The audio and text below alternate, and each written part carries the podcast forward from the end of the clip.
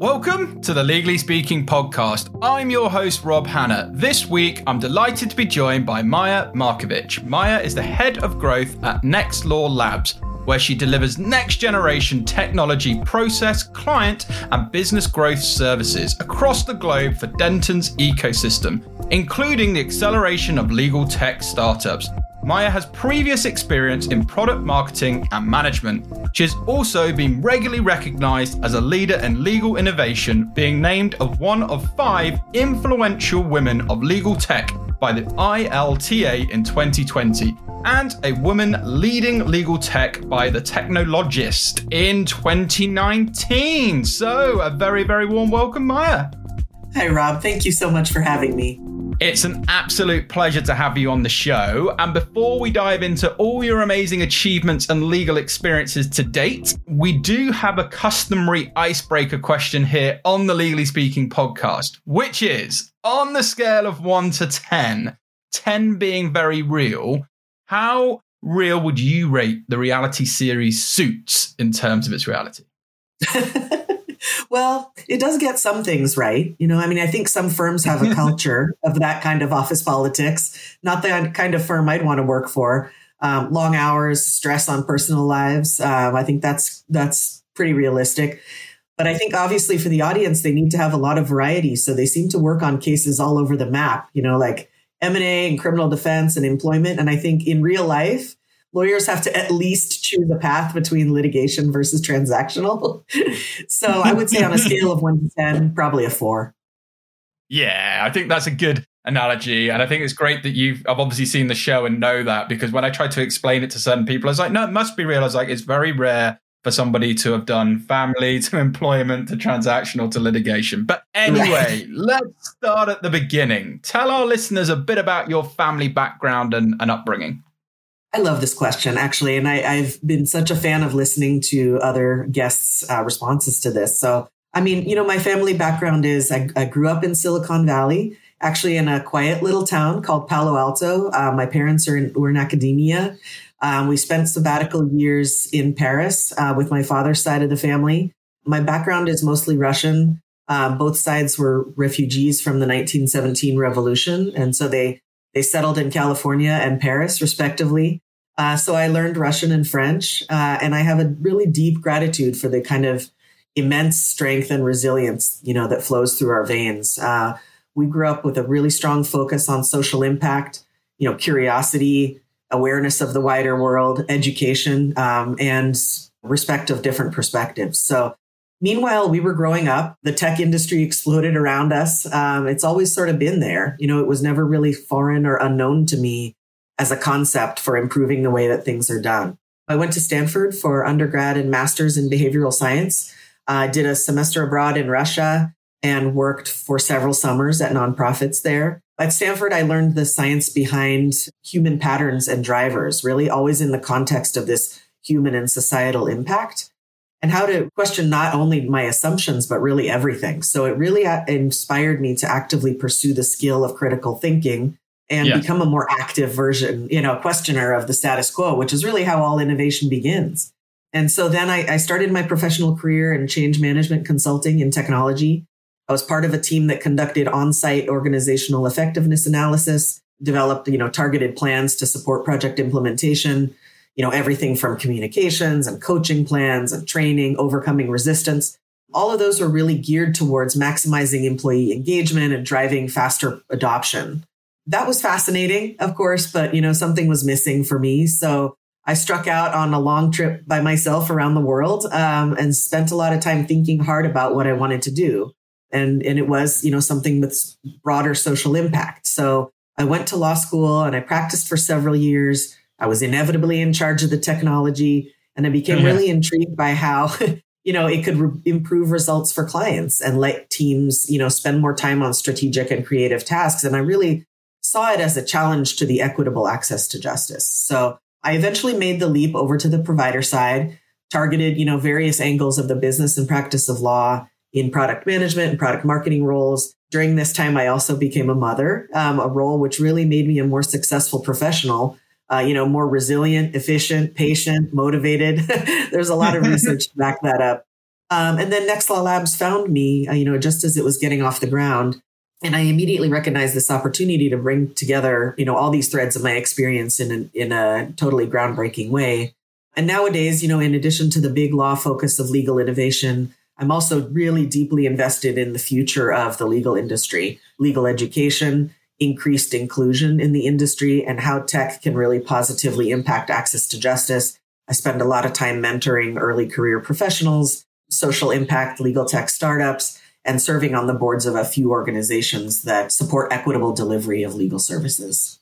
Yeah, and you're doing so much phenomenal work. You're light years ahead of so many in the profession, which definitely makes you stand out for all the great works that you're doing. So I just want to unpack a lot of that because there's quite a lot in there. So you mentioned before working as you are today, Chief Growth Officer at Nextlaw Labs, you worked in product marketing, um, I think at MarkMonitor. So just tell us more. What was that like?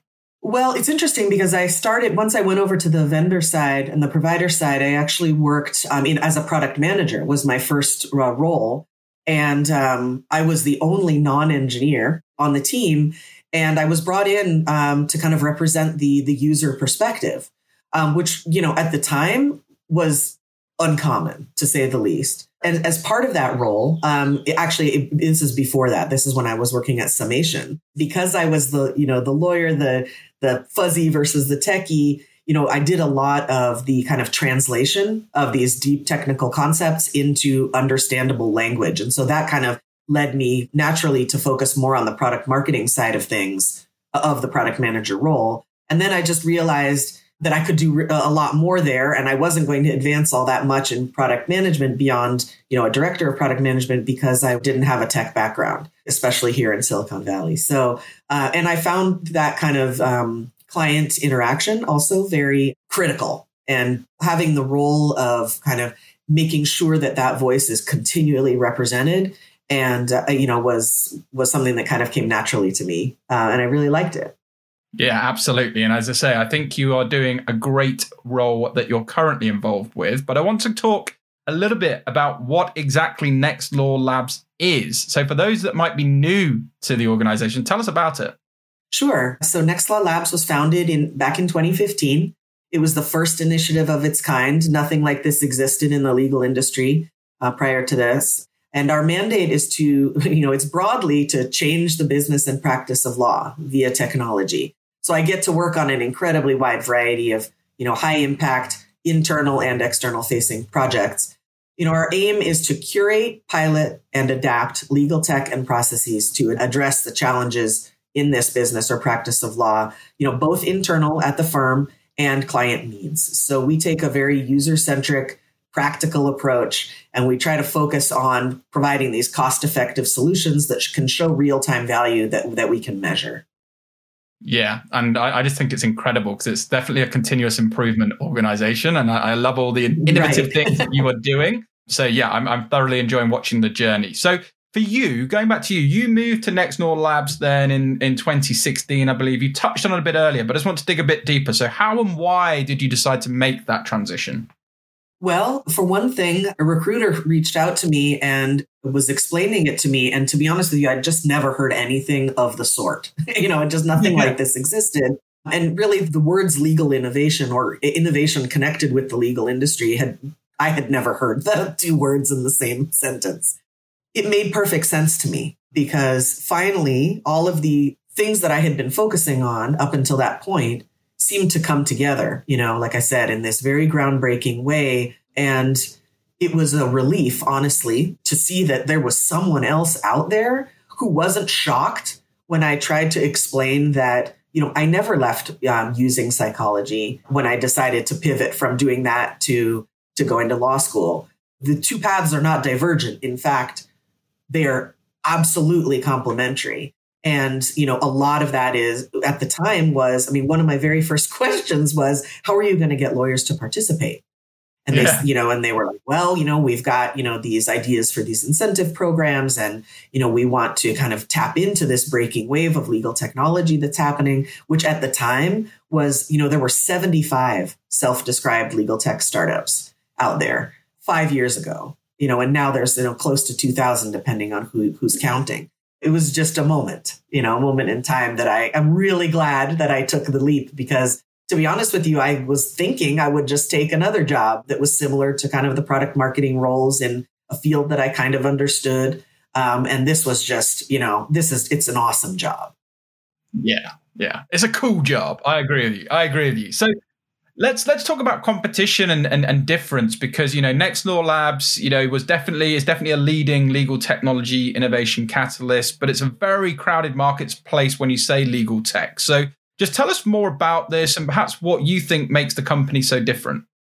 I mean, of course, there are many things. And to be honest with you, in the last five years, you know, the traction that we've seen these concepts and these types of organizations and departments take hold is a wonderful sign. I mean, we think that a rising tide truly lifts all boats. And the more people are focused on this and f- focused on incorporating it into client service delivery, the better, honestly. And so it's really great to see kind of the, the pivot more and more to client centered service delivery. I think uh, there are a couple of things. So, first of all, we have uh, Nextlaw Ventures, which is our Nextlaw Labs investment arm, which was also founded simultaneously um, in the early years in 2015 and the way that we did that was we we started out by polling as many people as we could about you know internally and externally within the Dentons ecosystem about the challenges that they were facing.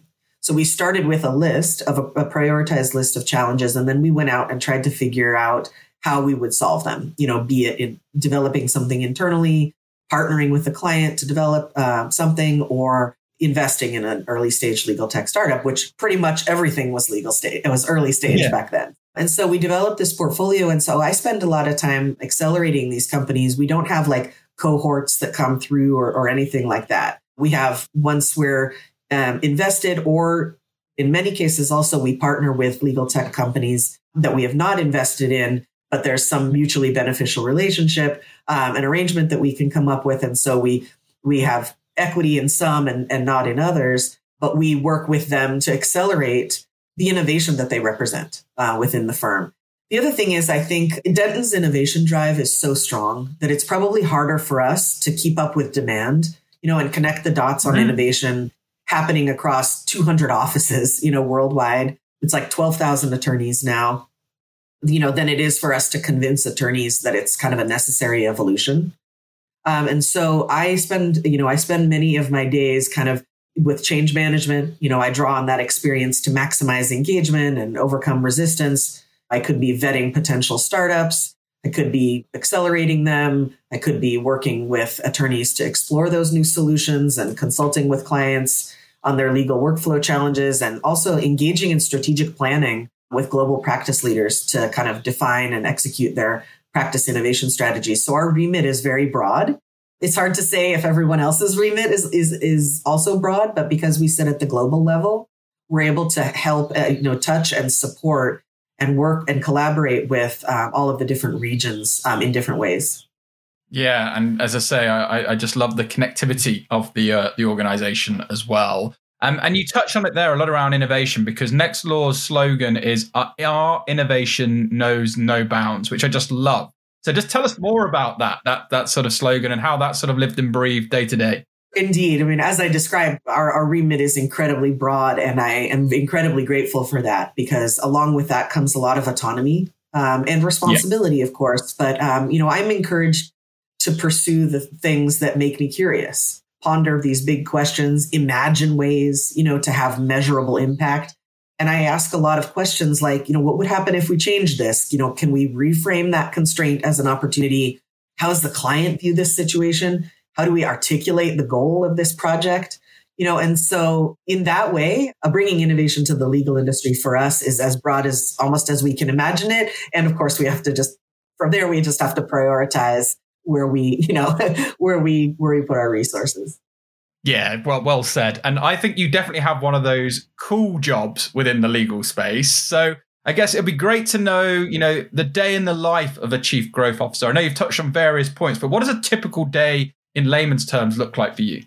I mean, again, it's all over the map. Honestly, you know, we, uh, I like I said, I spend a lot of time. No two days are the same. you know, um, yeah, I, yeah. I spend a lot of time with clients helping them hand in hand with our Nextlaw in house solutions uh, sister company. And a lot of those conversations revolve not around tech at all, but around articulating those challenges, helping um, internal stakeholders at Dentons understand where the clients are so that we can meet them where they are and have this kind of holistic approach to client service, understanding their challenges deeply and what the kind of pressures that they're under internally of course you know like i, I spend a lot of time uh, working on um, just providing visibility into the work that's being done across the regions and how other regions who are interested in doing similar projects can scale them up to the global level or at least the cross regional level. So we work a lot on transparency and um, and this aware in kind of the awareness building as legal innovation develops and we move further through the disruptive cycle within our industry, we're just we're doing a lot more of that higher level work within the firm. Uh, you know, our team collaborated with colleagues um, across the globe to create an innovation hub. You know, which is a communications channel which is designed to increase awareness, promote adoption of all these innovative solutions that are being used and worked on and developed by Denton's lawyers and professionals. Obviously, the users are particularly interested in the value that's created when these solutions are adopted plus exploring innovation activity and how to talk to clients about innovation and market intelligence and that kind of thing. That's particularly crucial, I think, in our Verein structure, where regions operate autonomously with all the great innovative work that's being done. And we're also doing global training on innovation on another kind of branch of this um, with the Denton's Global Next Talent Initiative, which is focused on providing these critical tools and resources for Denton's professionals to, to really unlock innovation in their day to day activities you know, boost efficiencies and effectiveness and, and again, always be focused on delivering new value for clients because that's the key differentiator. Just, you know, providing excellent legal advice is table stakes. Everyone, clients expect that now. But um, finding these new ways to to support clients where they are now and where they will be uh, next year in the future is really our goal. Yeah, and you're just great at identifying the pain points, you know, and then providing those valuable solutions. So yeah, I just love everything that you're doing. And what I also love about you as well is that you give back, right? And you also serve on boards that you lightly touched on earlier. So from Lex Lab, One Justice, I think Legal Access Alameda as well, and as a mentor to Legal Geeks Women in Tech in Law Tech. So just tell us more about some of these roles. I feel that at this moment in my career, I have somehow stumbled upon having a bit of a, you know, a, a bully pulpit. And I, you know, people uh, tend to tend to ask me what I think about things. And I think it's incredibly important to remind people at all times, you know, where we are in the legal industry, how incredibly fortunate we are to work in an industry which is flourishing right now.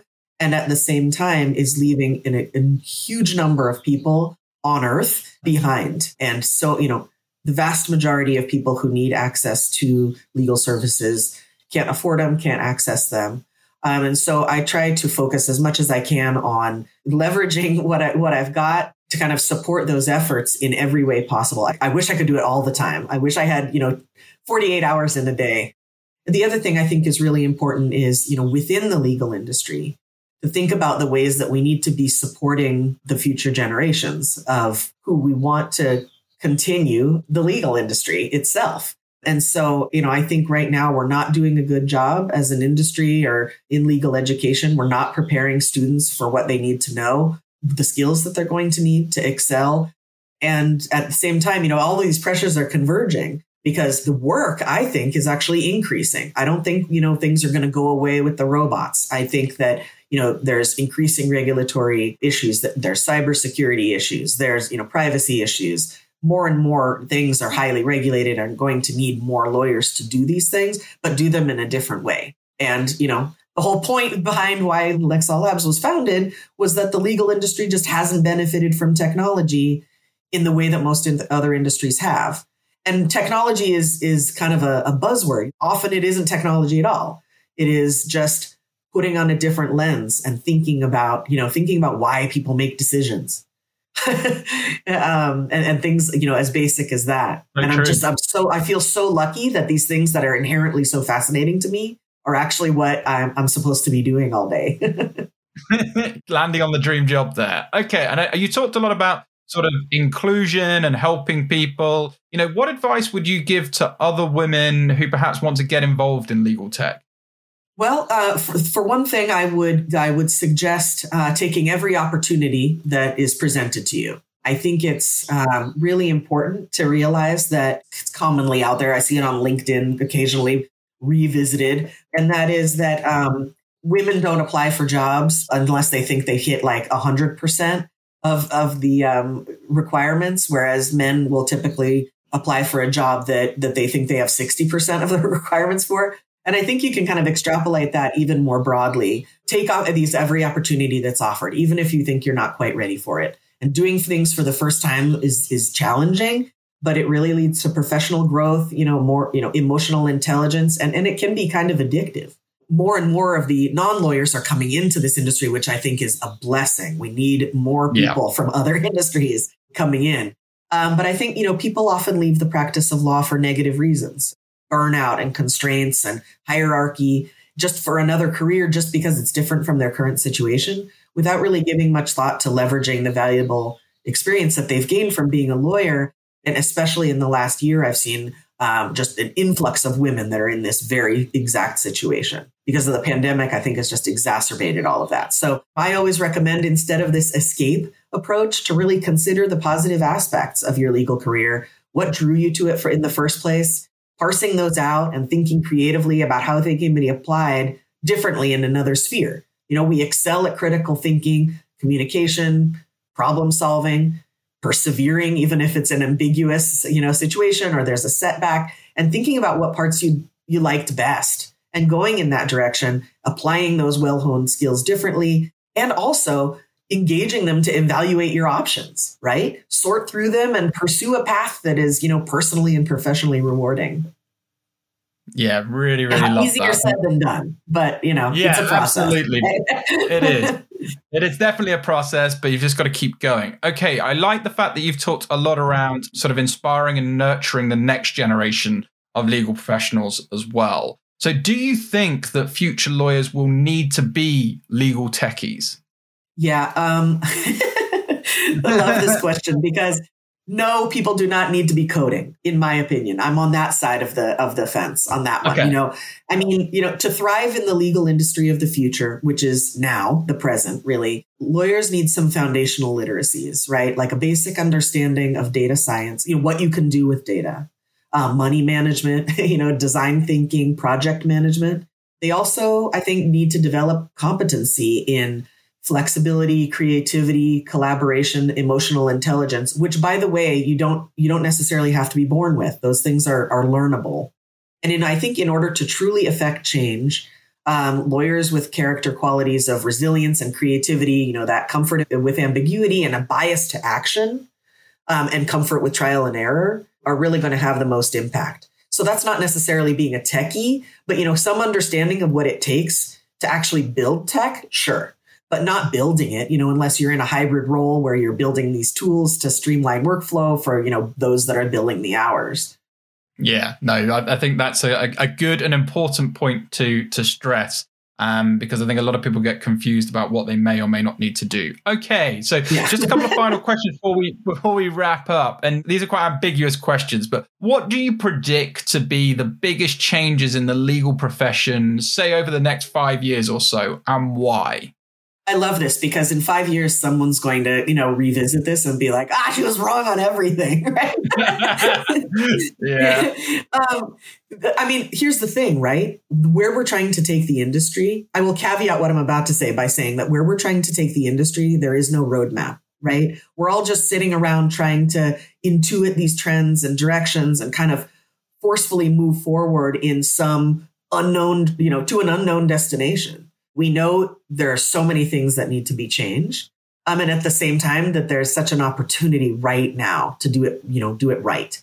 I think, you know, in general, a continuation of trends around technology, a business minded practice, reaction to these changing dynamics of competition, continued increased focus on the client experience. Client expectations are continually increasing. There's going to be more and more emphasis on the value based services and different kinds of pricing models. So law firms really have to respond by boosting client service, you know, and the service experience. Better transparency, more collaboration tools, lots of value added services. Internally, you know, in, in legal departments and firms and everywhere, I think there's going to be this obviously in, increased mainstreaming of tech into the day to day, right? So all of the sort of turn the crank work, I think, will be kind of morphing um, dramatically. Automation of documents, diligence, mitigating risk, increasing efficiency, and I think there will also be more disaggregation of legal work uh, to to lower cost platforms. I think one one other thing that I think is I'm starting to see quite a bit of, uh, you know, more and more signs of this is the fact that we have uh, a moment in time here where most legal tech companies are still young and more are being founded all the time, which is incredibly necessary and normal in this disruptive cycle. The key is right now that there is an opportunity, and I'm seeing us moving towards this opportunity, which really makes me incredibly happy and hopeful that we're having discussions early on with legal tech providers as to the the DEI, the equity in and the equity out kind of uh, principles that they as providers bring to the table. Because law firms are under pressure themselves from clients to show that increasingly that their supply chain and, and the people that they're working with externally themselves to provide these client services are also hewing to these goals and aspirations of increased equity. I am also seeing more questions being asked around the tech stacks of, of legal tech companies and are they being developed in a way such that you know there are checks and balances around um, coding in bias to those tools because especially in the legal industry you know you're not just doing something for directly for a particular department in a company. Law is as um, the wonderful professor Cat Moon always says is the os of human society. And so our obligations are higher. And I think, um, and other industries that have gone through these kind of disruptive cycles with technology, you didn't focus on that. And I think right now we're having these discussions simultaneously with increasing efficiency uh, with, you know, with a multi-billion dollar transactional platform at the same time as technology that increases equity, you know, directly for self-represented litigants. And all you know the whole spectrum there and in between how do we really focus on making sure that these technologies that we're using are not uh, reinforcing bias and and inequity and so the fact that i'm seeing more and more investors asking these questions as well as customers and you know i think it's more and more we're going to hopefully be going in that direction and i think we are yeah, and it's going to be super, super exciting. And there's some real nuggets there. And I look forward to seeing how they all arise. I'm seeing a lot of, particularly touched on it a bit before around the subscription side. I'm seeing a lot of law firms looking at those subscription models for services, particularly in the US at the moment. So, okay, my, my final question is you've achieved so much, you've got a super inspiring legal background. What are some of your future plans and future goals? How do you keep yourself motivated? Well, I have an incredible team. Everybody that I work with on the global innovation team at Dentons is an a, you know is a star player. So we are an A team that I truly enjoy working with. Um, you know, and and we bring such complementary experiences and um, expertise to the table that it, it's hard to imagine a better kind of work situation. I keep myself motivated by continually trying to find ways that I can leverage the things that I'm learning on the job to effectively influence the positive um, trajectory of the legal industry. Sometimes I get, you know, almost overwhelmed by my desire to just make real positive change, something, you know, and wh- where yeah. can I find the most traction? So I'm on the search uh, for those always. But, um, you know, the other thing that I have learned is that I have to be comfortable with never knowing everything because there's just no way yeah. to keep track of everything that's going on. Even in, you know, even just trying to stay on top of the legal tech landscape is just an impossible task. So I just uh, take, you know, what I can from where I go. But, you know, I see myself doing more uh, and more, hopefully, with with you know my extra two arms um, and extra t- twelve hours in the day. You know, doing as much as I can, leveraging these kind of skills and experience towards an overall improvement in the industry, be it in legal education, access to justice, you know, the the technology equity. And uh, legal tech nonprofits are incredibly um, in, intriguing to me. And I think uh, that's a model that we need to explore more. Yeah, no, and that's a great way for us to to conclude because I think there's so much more out there and to be solved within the legal industry. And I'm just loving the whole legal innovation, continuous improvement ethos, and everything that you're doing. So, if people want to get in touch uh, about anything that's been discussed today, what's the best email or social media handles for them to, to get in touch with you, Maya? Do you want to give any shout outs? And we'll make sure we share them with this episode for you too. Sure, sure. Yeah, no, absolutely. I try as hard as I can to answer everybody um, because the conversations and the outreach that I get are, are beneficial for me as well. So I, I love it when people reach out to tell me that they disagreed with something I said, or you know that made them yeah. think about something, or, or just learning about you know what's happening in in a different corner of, of the industry. So please, please, please do reach out, and you know the best way to find me is probably on LinkedIn at Markovich Maya. Um, also, we have a Nextlaw Labs website and blog where we try to keep up with all of our activities. And so, if anyone wants to kind of dive into different types of discussions that we've had, or different panels, or different um, you know topics, that's there as well. But um, I would say just reach out to me personally.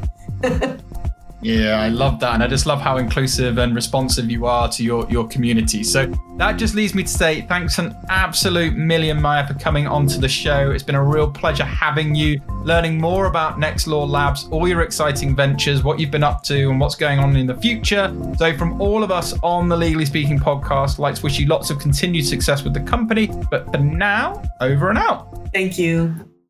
This week's review comes from Josh991155. Josh says, Great podcast. This is a really informative and enjoyable to listen to show.